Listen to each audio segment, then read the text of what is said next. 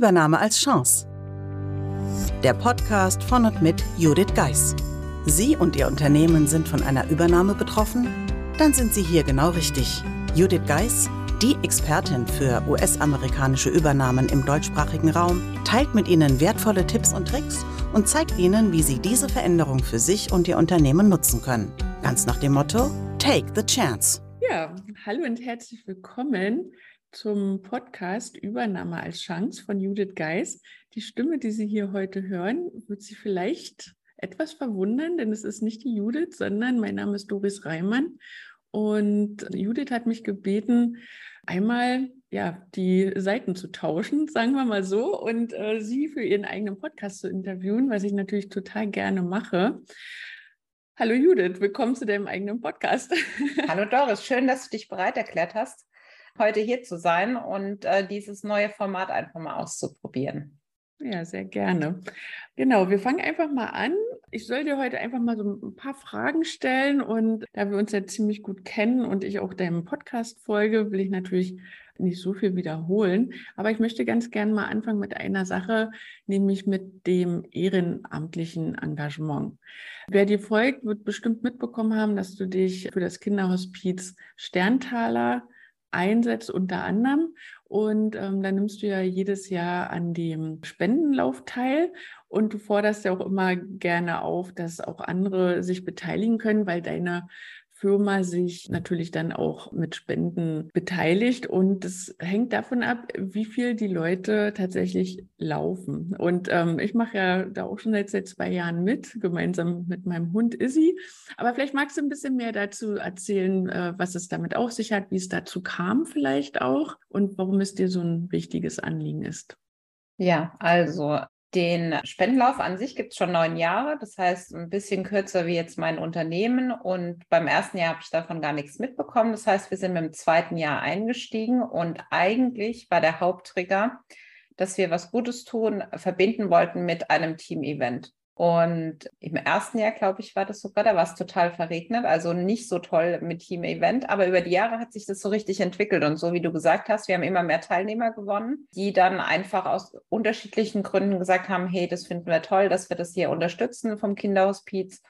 Und ja, durch Corona natürlich bedingt sind einmal die Spenden fürs Kinderhospiz und für viele andere Einrichtungen, die wir unterstützen, natürlich eingebrochen. Aber mein Ziel war es auch trotz dieser Zeit, sage ich jetzt mal, weiter zu unterstützen oder sogar noch eine Schippe draufzulegen.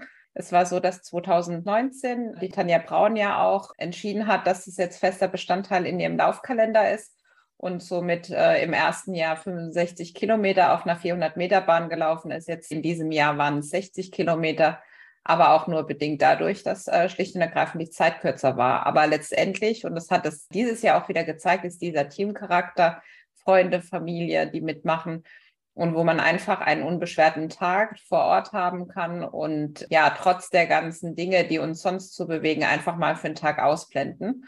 Und ja, durch Corona kam es natürlich dazu, dass es nicht mehr wichtig war, ob jemand vor Ort ist oder nicht. Und beispielsweise ihr habt ja dann spontan gesagt, ihr seid dabei. Und ja, für uns ist es so ein wichtiges Event geworden und so eine Konstante in unserem Veranstaltungskalender des Jahres. Und nachdem unser anderer Charity-Lauf, der Futterlauf, nicht mehr stattfinden wird zum aktuellen Zeitpunkt, ist es der letzte Lauf, der quasi für uns in Richtung Charity aktuell übrig bleibt. Wie viele Vereine geht es darum, natürlich das Problem der Nachfolge. Beim Futteranker ist es beispielsweise so, dass die Vorständin nächstes Jahr aufhört. Was bedeutet, wenn kein Nachfolger, Nachfolger, Nachfolgerin gefunden wird, wird es den Futteranker so nicht mehr geben.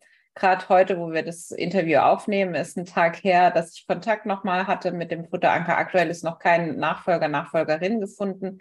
Die Zahl der, der Tiere allein aufgrund ja, der aktuellen Situation ist immens gestiegen. Von ursprünglich knapp 80 Tieren, sowohl Hunde als auch Katzen, ist der Futteranker mittlerweile bei sage und schreibe 150 Tieren. Die hier regelmäßig mit Futter versorgt werden und natürlich mit notwendiger ja, wie soll ich sagen, tierärztlicher Versorgung, weil, wenn, wie jeder weiß, der ein Tier hat, auch das gehört dazu, leider natürlich. Aber diese Kosten sind teilweise von den Besitzern aus denselben Gründen nicht zu stemmen, wie es notwendig wird, dass sie mit dem Futter unterstützt wird. Also hier die zwei Sachen, wo wir aktiver noch sind, als nur jetzt sozusagen das Geld zu geben. Einmal den Futteranker in Mannheim und einmal das Kinderhospiz Sterntaler. Hm. Ja, und aktiv ist natürlich ein gutes Stichwort. Du bist natürlich auch auf den sozialen Medien sehr aktiv und äh, teilst ja auch dort nicht nur dein Engagement, sondern eben auch für wen ihr euch engagiert, sodass da natürlich auch ein Stück weit Aufmerksamkeit äh, auf diese Organisation gelenkt wird, was ich sehr schön finde. Machen wir mal ein bisschen weiter. Nun sind wir hier ja beide im Podcast. Du bist Podcasterin, ich bin auch Podcasterin, aber vielleicht magst du mal erzählen, wie bist du überhaupt dazu gekommen, einen Podcast zu starten? Das ist ja schon etwas, was nicht jeder macht und was auch nicht eine leichte Entscheidung ist, denn man sollte sich ja da schon mittel- bis langfristig für verpflichten. Und für viele, ich weiß es noch, als ich mich selber damit dem Gedanken getragen habe, ist es ja schon auch so eine Hemmschwelle, weil man denkt, habe ich überhaupt genug zu sagen? Aber vielleicht erzählst du einfach mal ein bisschen dazu, wie bist du zum Podcasten gekommen? Ja, vielleicht fangen wir mal damit an, was du nämlich sagst, dass viele mit dem Podcasten anfangen und nicht weitermachen. Das heißt, der Großteil, und zwar ein sehr hoher Prozentsatz der Podcasts, hat nicht mehr wie zehn Episoden.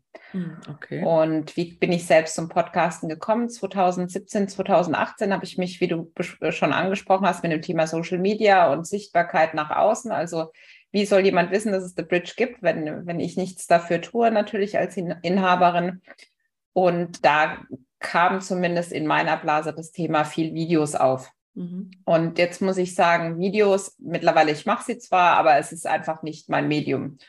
Und da unsere gemeinsame Mentorin, die Sigrun, dann selbst einen Podcast gestartet hat, ging es dann so für mich, ja, jetzt muss ich mal doch gucken, wie das mit diesem komischen Podcast geht, wie man den abonniert und so weiter. Und, ja, interessant, äh, dann, ne? Das hat so eine Sogwirkung, ne? Ja, genau. genau. Also ich wollte halt wissen, was sie zu erzählen hat. Was ich ganz toll fand, war, zu der Zeit bin ich noch sehr, sehr viel Auto gefahren und mich haben die Strecken echt genervt. Vor allem, jeder kennt das, im Radio kommen immer dieselben Nachrichten. Der Moderator sagt irgendwie gefühlt immer dasselbe und die Musik ist auch immer gleich.